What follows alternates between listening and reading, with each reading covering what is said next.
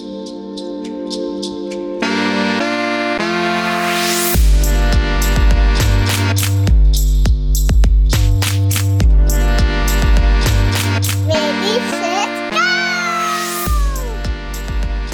what's up, y'all? We back for another episode of Ready, Set, Go.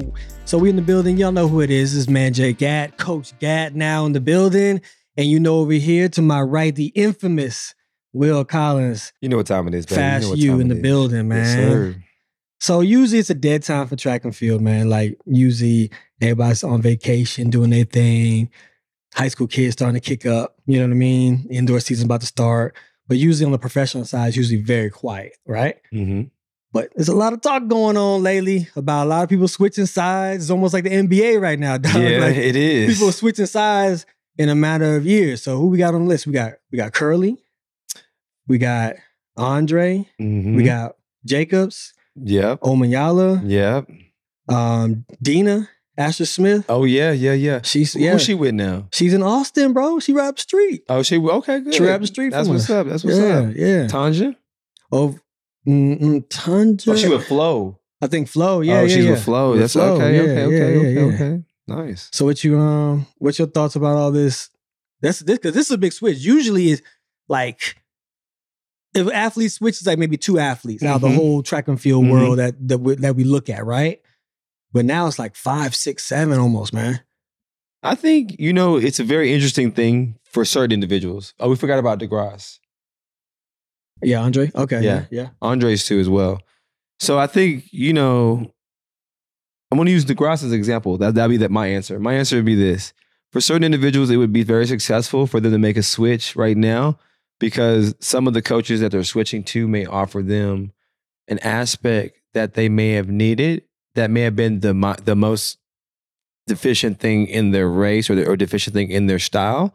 So I think that what I think that may be the the look that they're looking for, I guess, you know, to get something more than what they've had in the past as far as getting something a different a different perspective being focused on.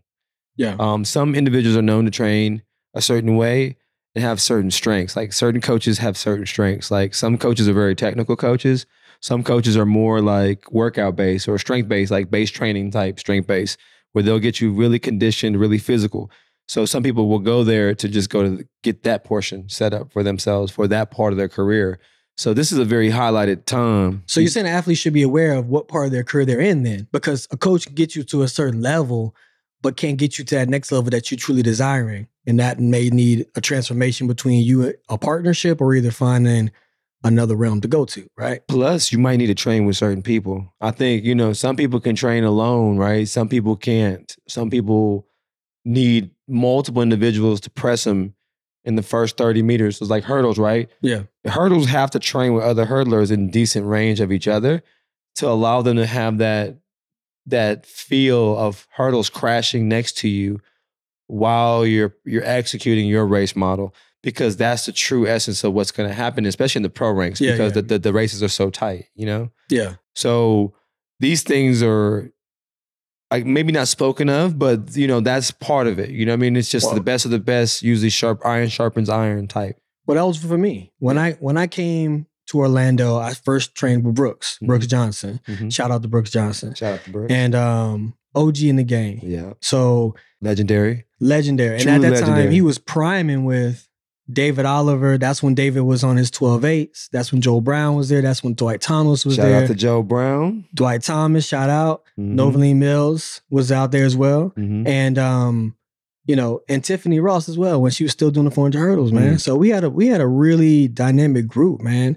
Um, me being there, I realized that I wasn't going to get the training that I desired or needed. It got me to a level I had no one to train with. I had no other sprinters, you know. So we had Mhm. to outsource to try to find somebody I can e- either train with who couldn't really keep up. You know what I mean? so you just you dipped well, I mean, I don't want to say I dipped, but I had to make a trans. it sound like you dipped I had to make a transformation, dog. that sound like you did i don't know Well, I had to sit down with Brooks, and that's what I did. Man to man, I said, Mhm. "Hey, man, you know what I'm looking for. You know, we we achieved. We ran nine nine. mm-hmm. We got to uh, we made the uh, the world championship team in Daegu, Mhm. right?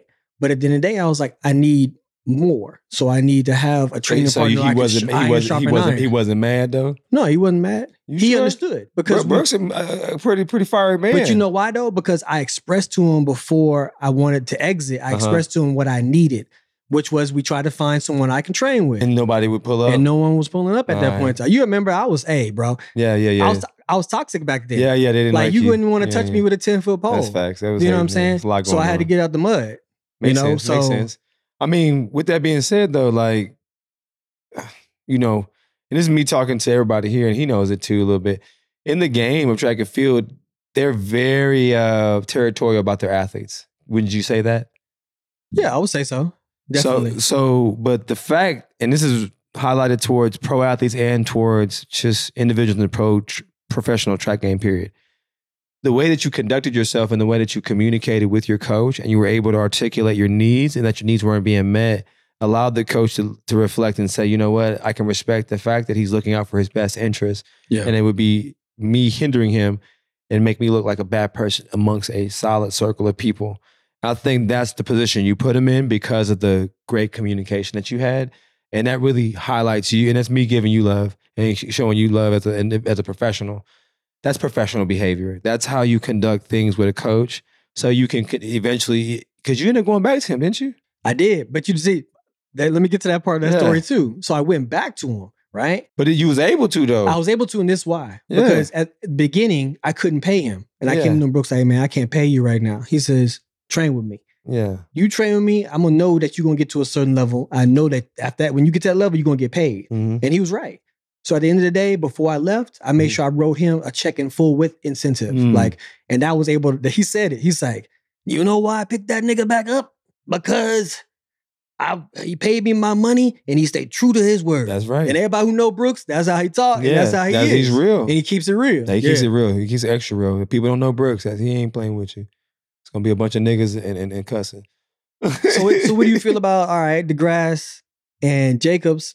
They he DeGrasse back with Ryan, uh, Yeah. with I seen on Anson's page. Shout out to Anson Henry. shout out, shout out, shout outs. Um, but um, he was saying like, oh, it's the Avengers. cut, You know, he he said this. So I, Avengers assembled. that's what he said. I, and I'm gonna be real.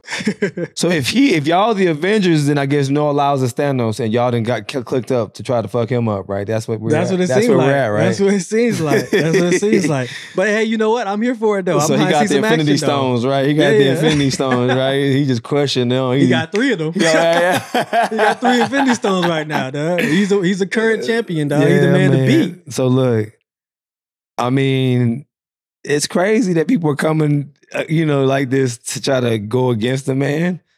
And I like it. I think it's positive. And I think that, you know, they made the right move because he ran better with Rana anyways. You know, he has some technical things that he needs to work on.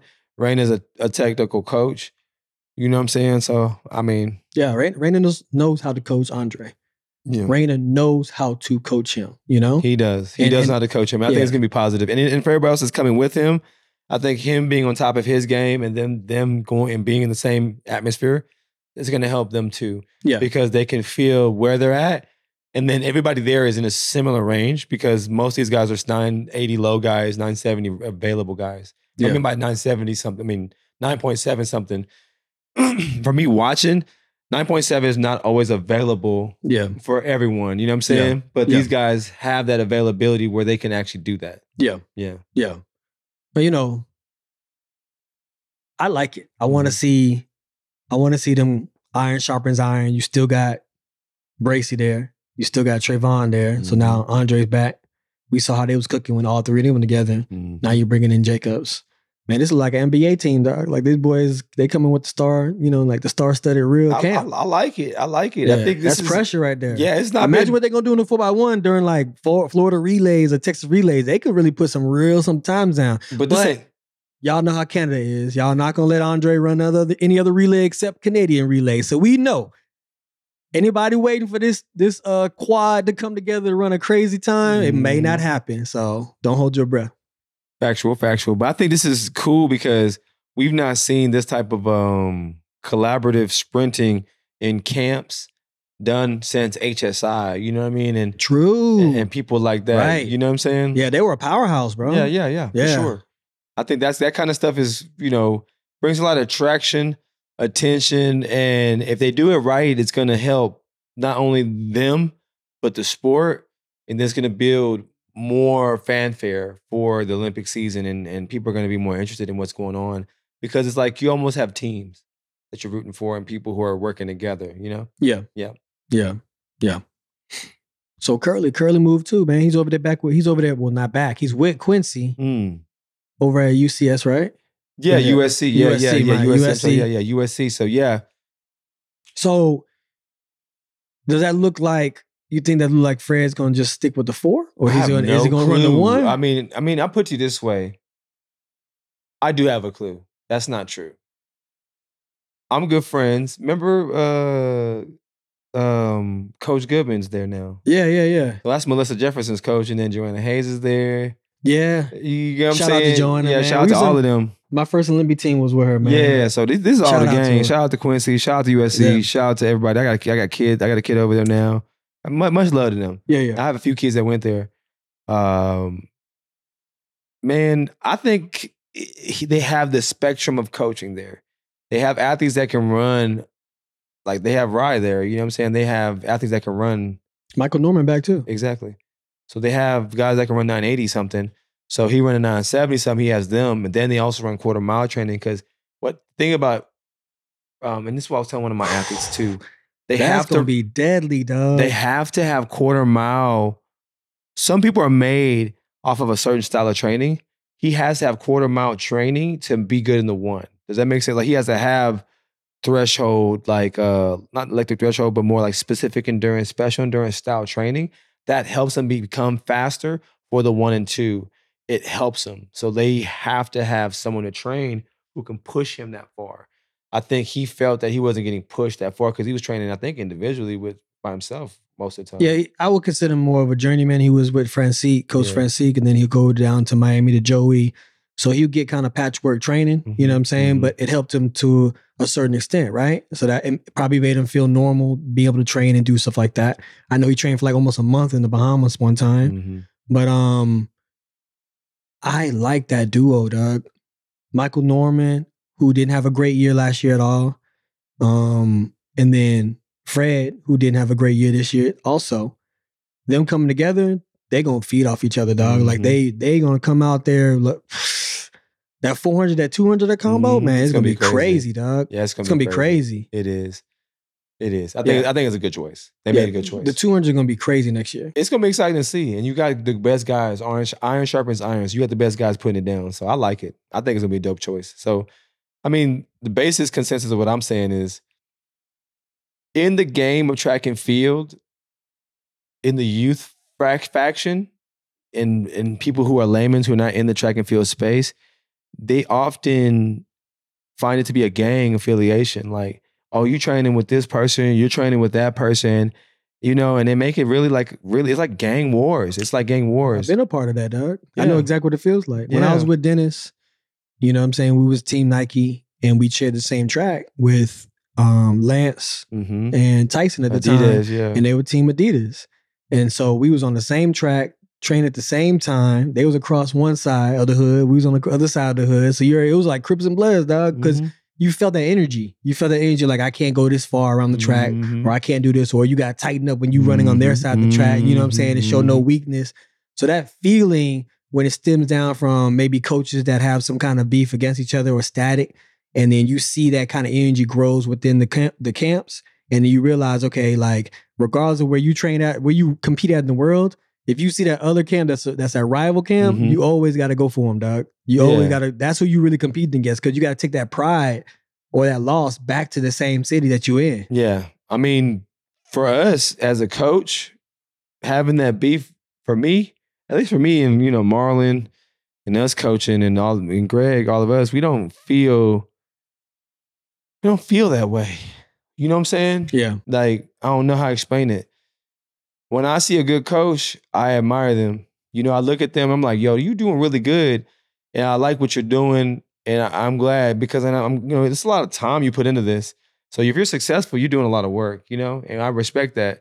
So if I find somebody, you look more like a brother to me instead of looking like, you know, a problem for me, or like you're cutting out my check, or you're taking away food off my plate. I think that comes from you know lack. You know, what I mean, I, I for me, I know there's a lot of athletes here, a lot of different ways of getting to it. And if I see a really good coach and they've been doing it for a long time, I really want to know some things about how you stay so good for so long. And I, I want to learn. I'm always I'm always on the educational side. I want to be grown. I want to grow a lot. So I think that's a difference But between how long can you keep that educational side forever. when you reached a, a, a, peak where now you your knowledge is competing with other people's knowledge? well, my knowledge It is really my, my knowledge is competing with other people's knowledge, and I feel But like what I'm saying is really nothing, maybe a tiny bit that's maybe above you to where you putting it together. What I'm saying is like when you look at someone like Coach, um, like Brauman, Mm, or you look at someone like Dennis right now, mhm. or any other coaches out there, like, you know, and even Gary, when they're at a level and they've won medals, gold medals, world championships, Olympics, things like that, there's not that much above you. So you're now starting to compete against the people who are your peers, like at a different level. You know what I Mm. mean? Well, I think for me, competing on that level is not what we're on. You know what I mean? We don't we think it differently. For me, it's like if I succeeded as a coach, I made that person a better person as an individual. Obviously, I made them better athletically. But man, then my my athletes ain't broke. I mean, you can clip that. You know what I mean? Yeah, yeah. my athletes ain't broke. You know what I mean? And that's what I'm my my goal is is like I want my athletes to be able to have value that's gonna last longer than just their performances. So it's like they can run as much as they would like to, and they can continue to give back to the sports as much much as they like to with their value outside of just their performance. Now, if they fast, that's good. But what we doing with that fast is what, what matters to me. That's how I look at the true game, you know? So you want to recapture the athlete's brand because More or less, yeah. I don't want to worry about competing with another coach for performance because, like, the reason why you have to sign with somebody or you have to have listen to somebody else is because that you don't pay yourself. You know what I mean? So like you're limited because somebody tells you what to do. They don't. They're not going to tell me what to do or tell my athlete what to do. We just run because we like to run and we, we go Yeah. compete because we like to compete. Yeah, That's we're doing it for the purest way of sport. You know, yeah, and that's how it should be now. Every other sport's that way, like boxing. It's like that. They get paid. They get paid like hell. I mean, you ain't even gotta be a real boxer no more to box on TV and get paid. Paid. You know. What I yeah, mean? for sure. So it's like that's what I'm getting at. We can create those type of events, and we're- we're doing that. We're gonna do that. You know, and it's starting to happen. But I think that's the bigger focus. If you're a really good coach, what did you do for this person's lineage, their legacy, their lifetime, for their family? You know, that's what I look at it. Like when I pass away, I don't need to have the accolade of man, he made the most Olympians. I want the accolade of man, he created the most amount of families to be successful. He's made a great impact on families. You know, Yeah. that's that's my tombstone. That's what I look forward to as a coach. I understand. I get that. I get that for real. Um, I'm curious to see how Dan, how Dina's going to really do over there with Flo because we see him build sprinters. I've I've never personally seen him like um, have a sprinter come in who has already accolades and build from that and make them successful. You know, so I mean, Flo. A shout out to Flo, man. shout, shout out to Flo for real. Flo, you seriously. crazy. You always you always talking crazy. Shout out to Flo though. Flo's a phenomenal coach, and this goes to different styles of coach. Like you know, Brooks, he's just he's a style of person, right? Yeah. Certain style, and everybody can't rock with Brooks. Flo, certain style of person. Different people. It's like different tools for different fools. You hear what I'm saying? yeah, yeah, So, like, you know, some people are triggered and and alarmed by certain things by from certain people. And then some people are inspired, motivated, and catalyzed by certain people. You know what I mean? hmm Same person get a different reaction from a different person, you know? So that's kind of how I look at coaching. And I think me and you discussed this before. When they make these coaching changes, it's not based totally upon just strictly the performance base of the or the resume. They know what they need as an athlete and they know this individual can procure that out of themselves. Because when you get to a highest level, it becomes more of an internal, intrinsic battle, not just about training. It's mental, Yeah. psychological. You need you need all of that covered. yeah. You need somebody that- that's When you're in the finals, that. everyone's physically ready. Facts. It's cool. Like you, all that hard work you did, some seven other guys did that same job. Mm-hmm. Like now it's about making sure you get on that top three, that podium. Like so, and that's gonna take like mind and body and spirit. Like you got to be on a different level to be able to run through that traffic. But and you got to your coach got to be there with you. the same shit talking coach that you didn't like in practice is is the guy you rely on in that, that moment and you Mhm. didn't do good, you know, and you got you just and you just barely made it into the finals. Yeah. That's the guy that you're gonna trust when he tells you that you can do it, and you're gonna do well because you trust that person because you know he ain't no bullshitter. You know what I mean? And I think that that's the relationship that you know top level coaches procure out of their athletes. You know, where it's like it's a respect for the work, for the truth. They don't sugarcoat the situation. They make it for what it is, and they're there and available for that type of coaching. And that's what I think elite coaching is really about. It's more of a mental preparation through the physical training that you do. Yeah. Yeah. I definitely got to give a shout out to the coaches, man, because me being around for the game for like 20 years, Mhm. I've watched how coaches operate. Mhm. I watched the stresses that they go through. Mhm. Um, the fact of there's people at home, y'all don't realize like coaches don't even have agreeable contracts with their athletes. So an athlete can be here today and literally be gone tomorrow if they decide it. That's why you see a lot of these changes are happening and say, hey, I'm just gonna get up and go. Because it's actually just a, a really it's a gentleman handshake. You know, it's a Mhm. gentleman's agreement.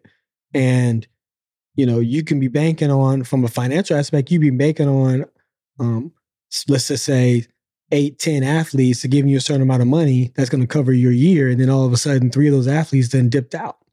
So now that's a blow to your finances as well.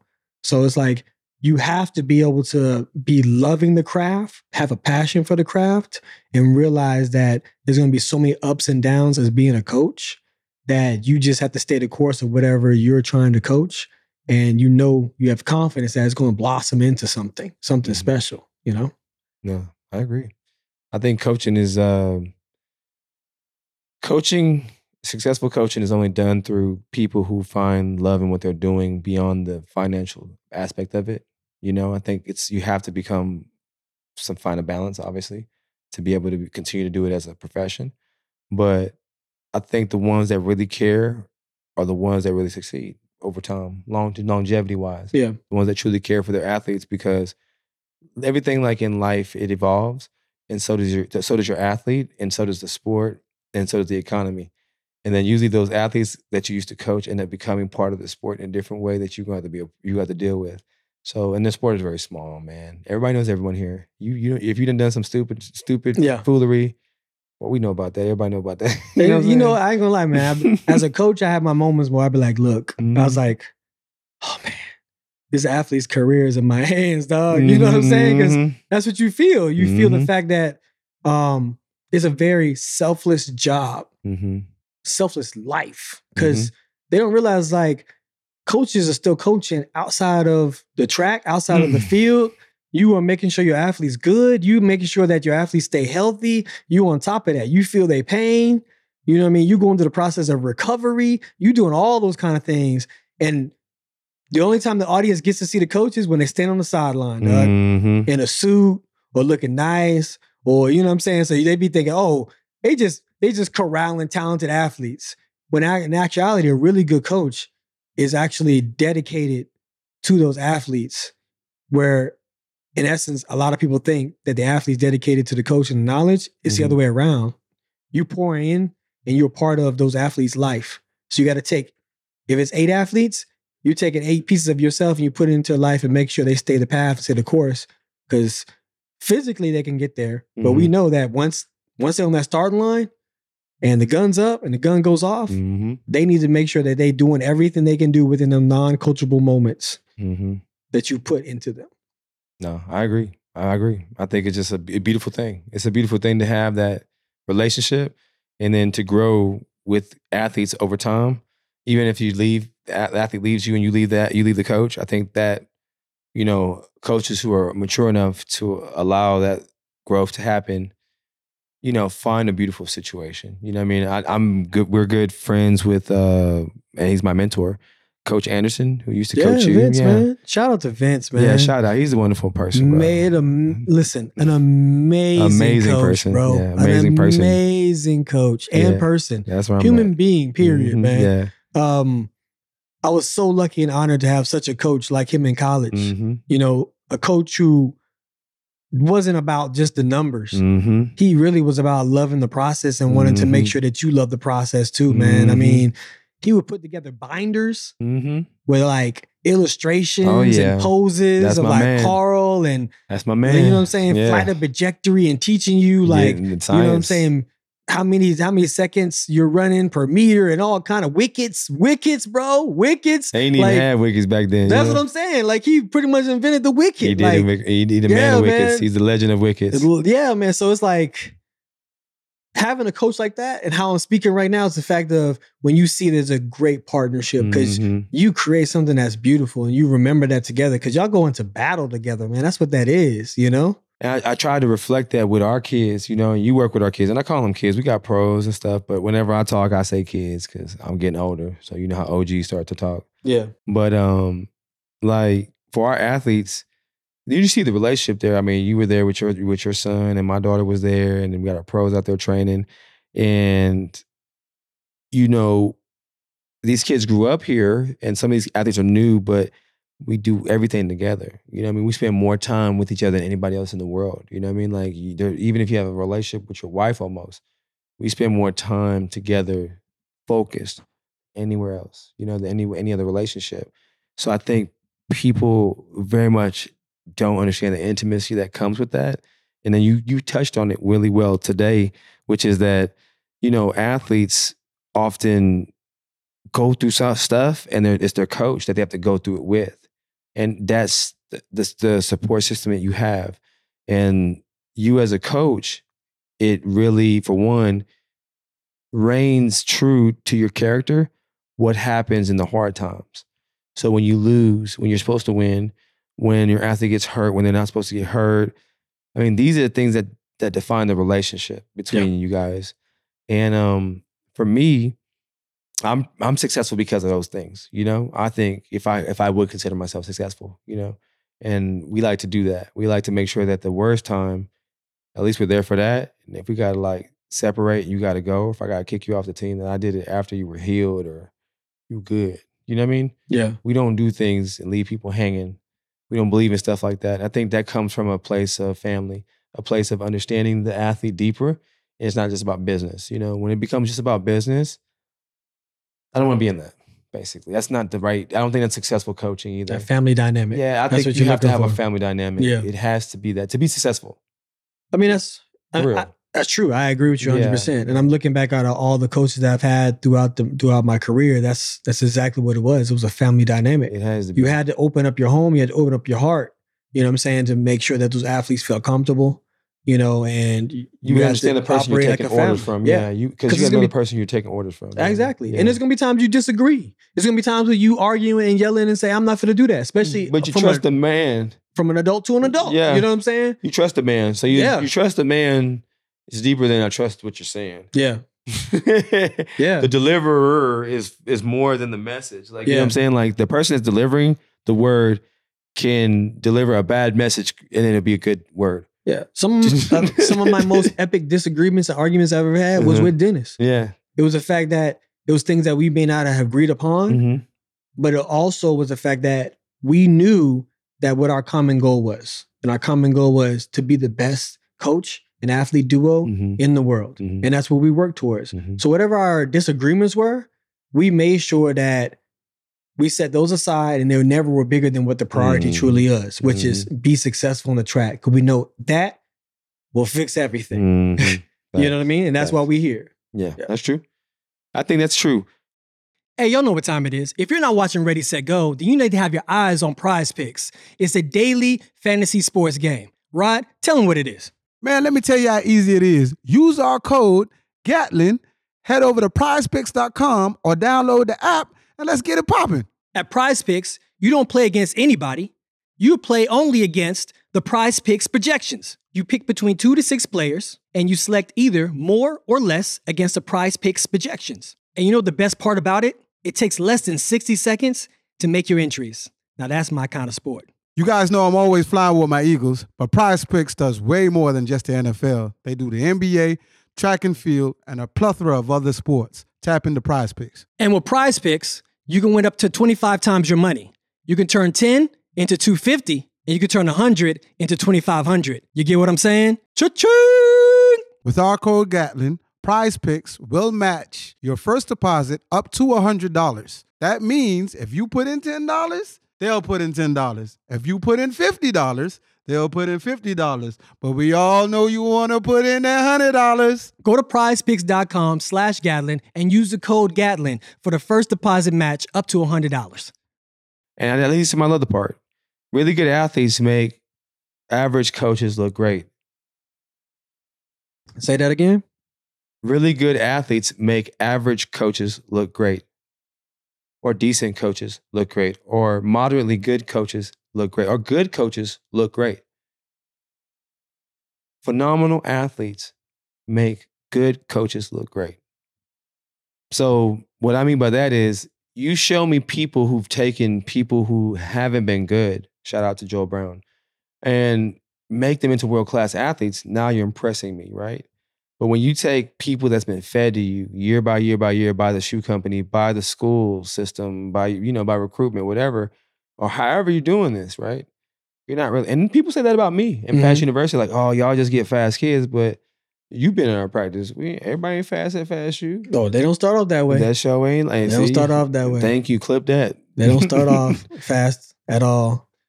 And you can see a change, not even with days. I'm talking about within the hours of practice. 'Cause You can Mhm. see a change because the athlete has to be receptive to what the coach is giving them. And I think that's what it is. What happens is when you go higher, that that connection becomes diluted. Mm. It becomes diluted because money's involved now. and now, pressure's and- involved and now, now. you can leverage money and and and and flexing, right? You can flex on people and not have to have a relationship to acquire the attention and respect, right? Mhm. Where the respect used to be reciprocal, so now the movements are different. So like, I think that's the biggest change, you know, and I think that's the biggest difference between us right now, is that the way we conduct business and training is very much similar. The training is based on accountability, and then the family style is hella accountability. Yeah. It's the same thing, but it's like the love is there though.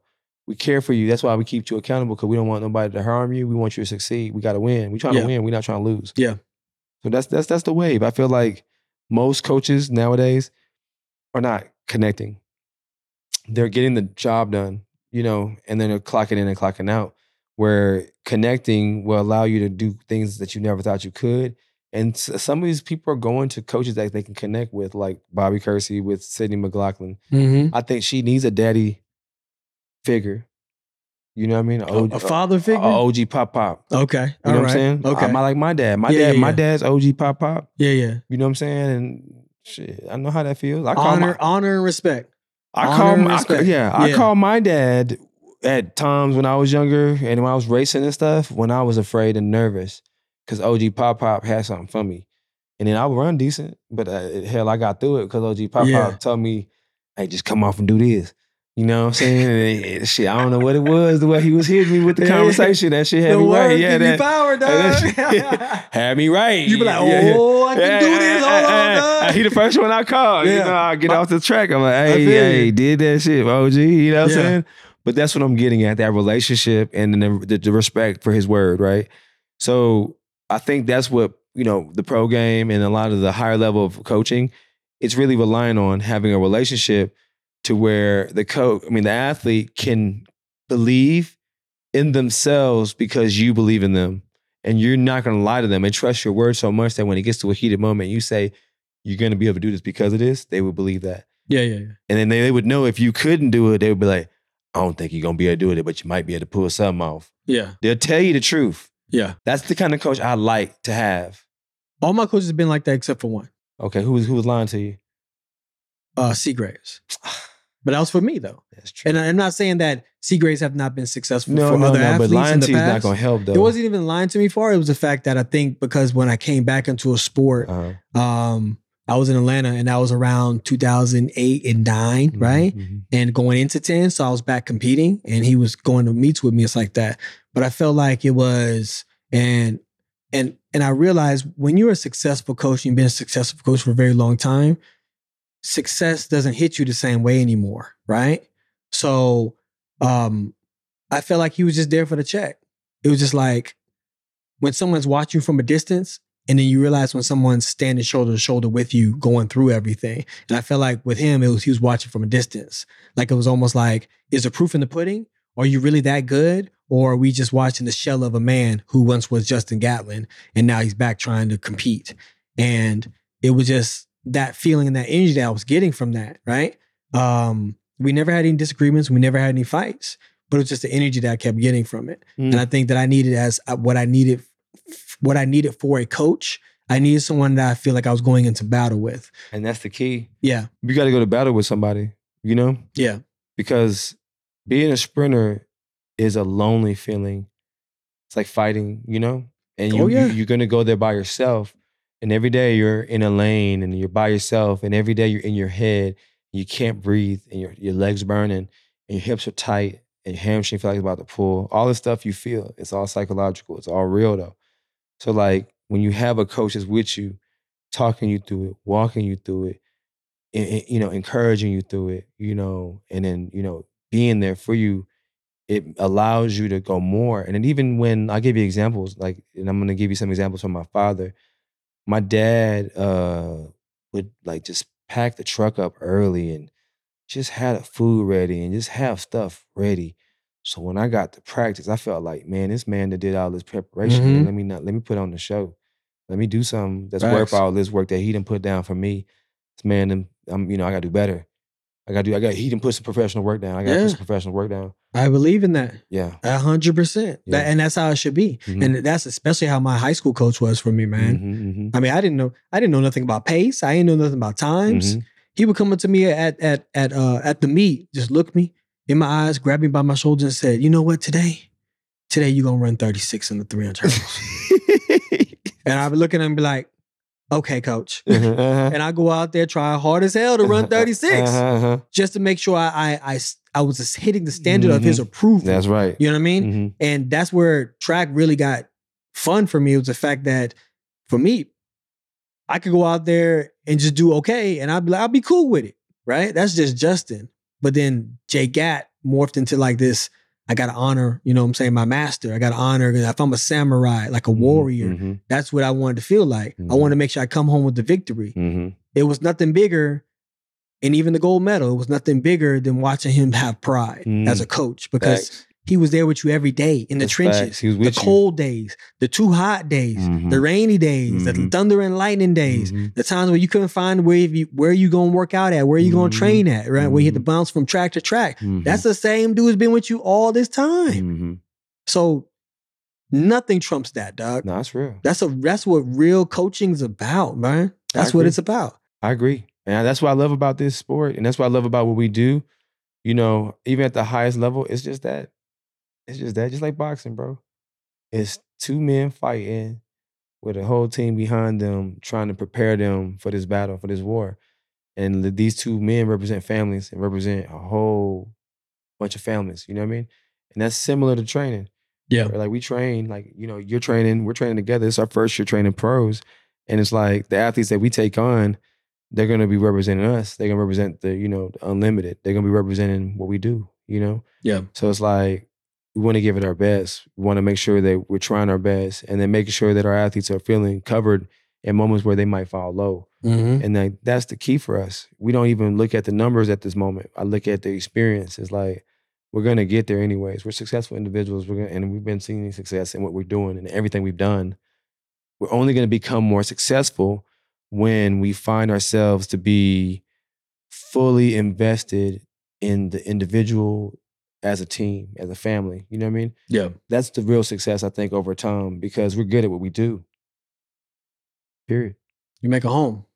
Make a home and make a You're gonna do well, yeah. You're gonna Yeah. do well. You thrive well when you comfortably in a place that's gonna nurture you and you can feel free to be yourself and make a mistake. True. I think most people don't feel comfortable enough to make a mistake. And that limits you as an athlete. Yeah. You know, as an athlete, you have to, you know, especially in sprinting, you've gotta take m- m- motherfucking risks. You know what I'm saying? Excuse Mhm. my language, but you're gonna take risks. Yeah. And shit, you may miss, you know? You may lose because of this risk, but that's how you become great. It's not about not taking the risk, but you have to be in an environment where you feel comfortable enough to be able to take that risk. And that only comes from a place where people care for you because they're gonna let you make mistakes. Do you think that's what unifies all great coaches from different sports, from football, basketball, It's baseball, track and field, everything. When you talk about good coaches and coaches that stand the test of time, hmm or is that that same kind of energy you feel? I think some coaches are good at managing good talent, and they've been successful over time because they just had a lot of systems in place to Mhm. help them manage, right? So that's right. one. Yeah. It's one type of success, right? Okay. But see, how do you define success is what we have to ask the question of. And for my definition of success is not that type of success. My success is based off of how many people's lives did we change in the process for a long term basis that were involved in the process of this athlete Mhm. along with that. Yeah, So yeah. his family, the coaches that was with us, the trainers that was with us, everybody involved. I want to see how much of an impact did we make in a positive in that range. So it's the whole ecosystem that I'm focused on instead of just the athlete. And it sounds crazy, and people may not like what I'm saying because they're like, "Damn, you're not athlete focused." I think that if I'm environment focused, then the athlete is going to thrive. So I'm kind of like I'm trying to get the place right for the athlete. So they feel comfortable. So the And ain't so no that- excuses. Yeah, Yeah. So now it's like if you fuck up, bro, that's all it's you. on you, you know what Yeah. I'm saying? Yeah. You gotta talk to yourself. You yourself. got Justin Gatlin here. Shit, you got you got the, the recovery here. Yeah. You got the 1080 here. You got the we got everything. You got for you. HBO here. You know what I'm saying? like you got everything. You know, you got money. Yeah. You're eating healthy. You know, But sometimes I feel like that be that's the distraction. All those things you saying right now But- have been distractions for athletes. It's like it's like almost like a double-edged sword. It's like you work for those things, and Yeah. then when you get them, you don't know how to operate with those things. But can I tell you the truth? In this sport, it's grassroots, right? So there's got to be a little bit of like getting out the mud. But the recovery stuff, that's high tech. Yeah. The higher level of technology of recovery, we got to get it. Oh yeah. Also, the technology of sprinting has increased. So the 1080, us being able to tow and do max velocity runs without having to actually make the max velocity allows us to do more reps, right? Yeah. That's just science, bro. I, if I can do that much more of that type of exercise, I'm gonna be better at that concept of training because I have more access to that without being in physical harm. exactly. So what I'm getting at is we You're really training the body, not taxing the body. Exactly. So what I'm saying is, is that you can never ignore technology. We can't ignore that there's levels to the game for that level. But you're right. I'm not talking about being pampered. I'm saying that if there was an ability to increase recovery, if there's an ability to make the process go faster so we can do more work, Mhm. that's what I'm getting. I'm actually trying to get to more work. That's what I'm trying to do. Yeah. I'm trying to get to more other work that we can work on because there's always something else to do. I just focus on this because this is more important right now. But if that important t- stuff is taken care of more efficiently, I can now do I can now do something else that I need to work on too.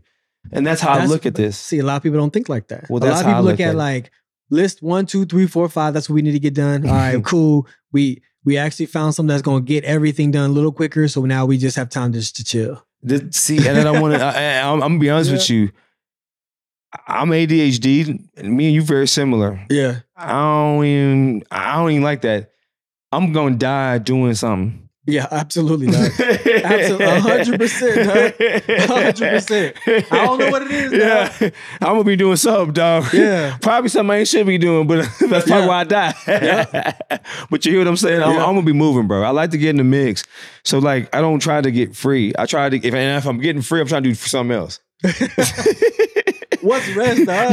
What's rest? Yeah, I'm trying Yeah. to get into something else. So like, nah. I mean, I'm at practice now. You came to practice with me today. We had one athlete, which is, I mean, I'm gonna be very frank with people. I'm gonna look you in the camera. I don't do private sessions. If I ever did a private session with you in the last three years, I love you, love you. Okay, because I got ADHD, bro. I don't. You don't need all this on you. It's a lot, a lot of attention. Yeah.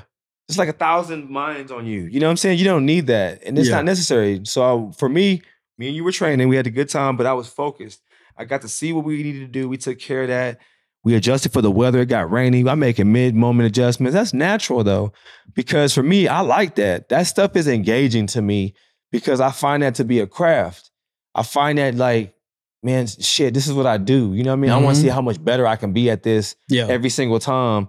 I never sleep on it because I've seen people fall off, bro. I've seen the best coaches in the world. I've seen the best singers in the world fall the hell off. And I don't think it's sexy. That's the most unsexiest thing. You used to be the man, homie. What happened to you? That ain't me. Mm-hmm. I'm still the man, homie. What happened to you? Yeah. Yeah, that's me. That's how I move. I don't like that. It's it's it's and it's might be my psychology. It might be my problem. It might be an ego thing or whatever one people want to say. But that's my double edged sword because I have a fear of falling the hell off. Is the reason why I stay the fuck on. Yeah. You gotta stay on, dog. Period. And that's that's how it is for me. It- throughout my whole career was the same way. yeah. I trained so hard. Yeah. There'll be times where we we be training, I would Yeah. go to the gym, and I would everyone would leave the gym. I would circle back to the gym Yeah. to do more extra work because I felt like, you know what? I'm gonna make sure I can't fall. And you would have been kicked off my team because you you're insubordinate. Look at you. Hey, Yeah. I had to do what I had to do. I like you though. I had to do what I had to do, dog. I like the energy though. That's my style. I I like had to do what I had to do. Hey, I, I, hey, I've been to so many colleges and portals because before the portal ever existed because of that style. You feel me? I like that energy. hey, it could be worse. I could be somewhere else doing something bad. Hey, dog. you successful though, bro. You know, you showed Catch it and you proved gym. it. You, you proved it though, bro. yeah. I think the difference is when you prove it to them, right? I'm, I'm a prove it type person like you are, right? So like all that worked. Yeah. People ain't willing to do the work and then die on the sword that they that they wielded on people. You got to be able to die on that same sword that you wielded on people, right? That's facts. And that's what I believe in. Like, if I'm coming out here throwing the sword around, I'm going down that sword as well. Like, if I made a mistake and I'm wrong and I lost, nigga, because I chose these losses. I Mhm. told the kids the other day, you saw me at practice, and yeah, people, if you see the marketing, I'm a nice guy. You know, I'm a positive person, but I do keep it accountable. These kids were in there smiling and kiki keying and cuckoo cooing, acting like, you know, kids ain't out here trying to run fast in their same city, in their same area. yeah. So I just told him, I said, we've got these many weeks, and the same people are gonna pull up to me on the first meet after they ran like shit, and they're gonna look up to me and say, Coach, what did you see? I don't That's how it be for real though. Hey, you know what I'm gonna be like, bruh? Shit, I saw that shit two months ago. What you mean? Yeah. You was at practice and you wasn't looking like that. You wasn't focusing, and asking me questions. You asking me questions now, right? Girl, please go get some. Did you get? Did you eat today? You you hydrated? You got another run. I'll see you on practice on Monday. And that's when we would talk about why you failed. But that's what these athletes need to know. When you lose in life, it's because of the decisions that you've chose to do. It's the habits that you've created. It's because you didn't choose to be disciplined. It's because you failed. Because you failed. You chose to fail. Now, some circumstances are because of systematic environmental situations, and even those are not excuses for the people like us Yeah. but the people like us, right? Overcomers and successful people. We, we don't take excuses. We don't take environmental excuses. We don't take weather excuses.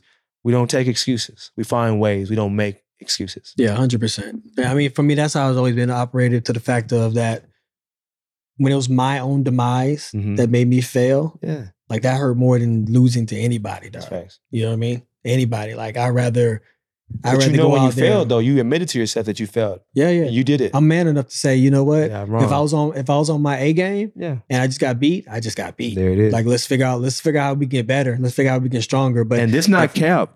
yeah, Don't let don't let Justin. You know, Justin is very polished. This ain't polished Justin. This is this is the Ready Set Go podcast. He's not capping because we asked him a question and we was I ain't gonna lie we was low key fanboying a little bit because we love Justin and as an athlete and we're very much in honor and respect of what you've done. You know, appreciate it, brother. Appreciate it. but this fool ain't said nothing but but the truth. When I asked him, I was like, you know, man, did you feel like you know you, you know when you lost and this and that, that and this and and how'd you feel about that? Man, I fucking lost, bro. What you mean? Like, shit, that fool was better than me. That's what it was. and he man. just said it just like that. I was like, I was like, and that's the truth though. Like, I I, ca- I took that same mentality that you find in when you find cage fighters, right?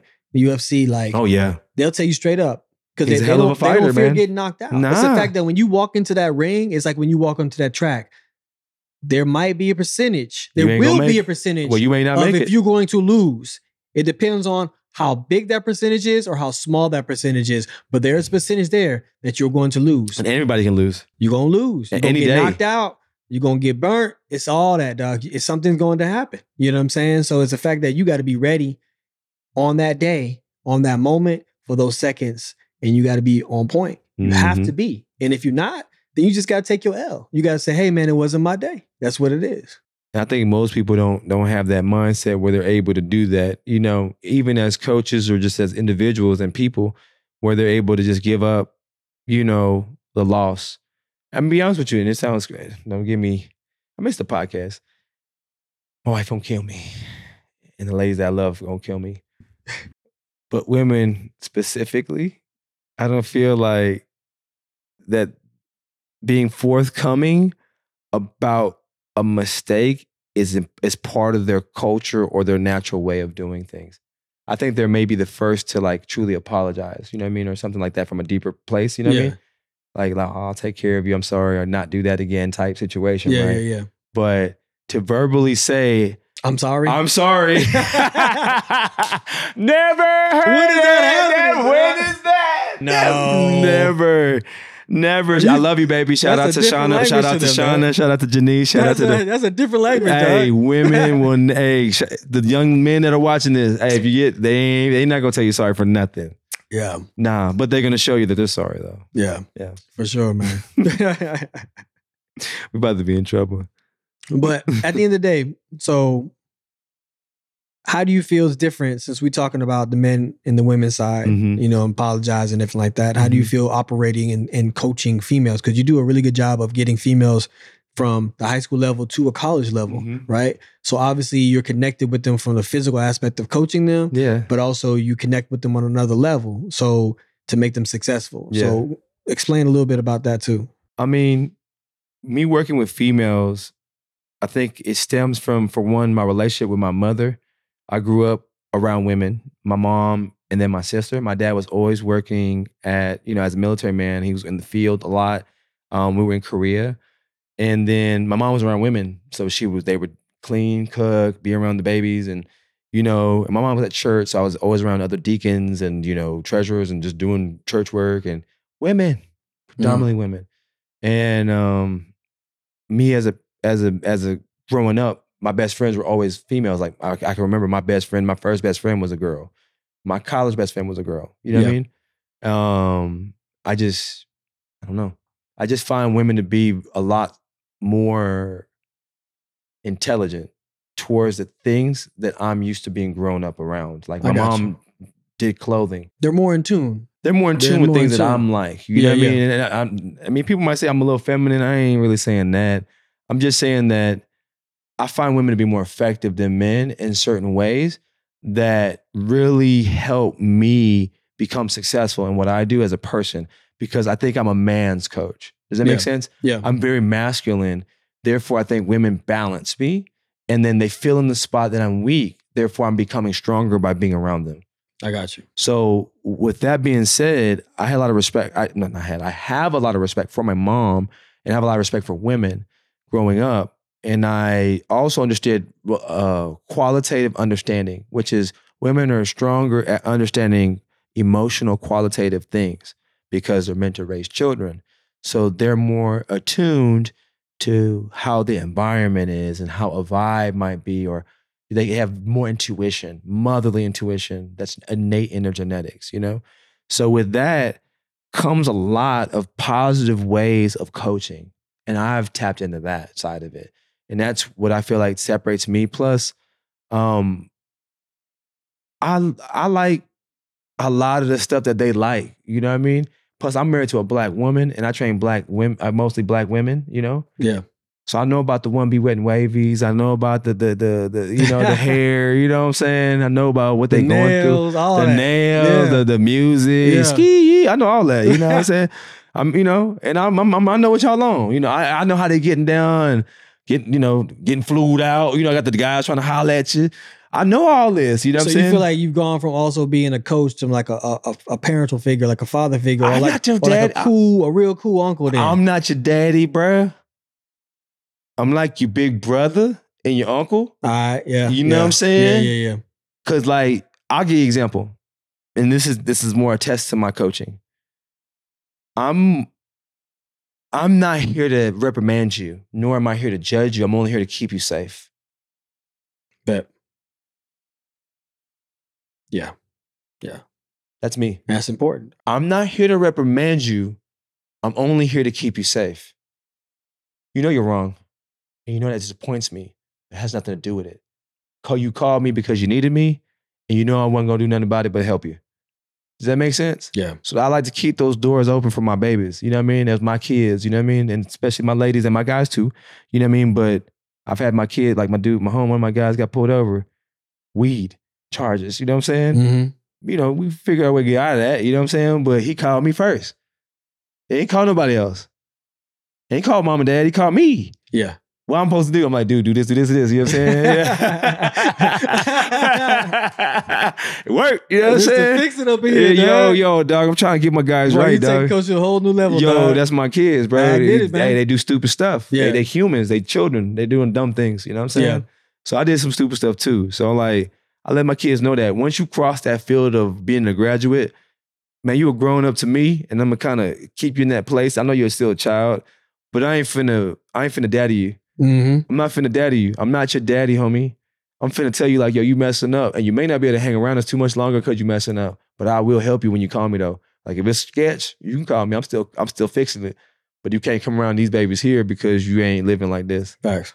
That's how we move here. Yeah. Accountability upon accountability is the key around here. You know what I mean? Even with me, if I'm off task, I ain't gonna lie, I done been a couple tired a few weeks ago, and I had to take I had to take that day off because I wasn't gonna supply these athletes with what they deserved. Mhm. So I had to, you know, call y'all and get people to fill in for me. That's That's- that's, accountability though. Y'all so funny, coaches, boy. Coaches, and I gotta say, y'all. I'm saying as, as myself, I know that's gonna happen for me as yeah, well. you funny too. But the fact is, like, let's. I'll give you an example. Like, like Dennis was so affected by like the Patriots losing. He loves the football team, the Patriots, right? uh-huh. And um, he would come to practice, and we know if the practice, if the Patriots lost the Mhm. night before, want to get practice. it was it was not going to be a good practice that next day, and we knew it. mm-hmm. And we all would be like in the group chat, like, "Oh man, you saw they just lost. All right, man, you better go to sleep. All right, good night. I'm going to sleep now because practice is gonna be crucial tomorrow." But that's what it is. I mean, you know, it's I, I pride. I'm so proud of coaches and how they are able to leave certain emotions at the gate when they come into practice, right? And sometimes it's just funny because you get to see a coach become a human too, right? Mhm. And you don't really get to see that, you know. Yeah. So I mean, hats off to the coaches, bro. Seriously, yeah, yeah. man. Shout out, man. Hats off to Shout the out. coaches, Everybody man. that coached me, shout out. Shout out to my dad, man. I love you, man. Thank you. For sure, man. That's Yeah. another episode of Ready Set Go, man. We love y'all. Tune in for the next episode. We out.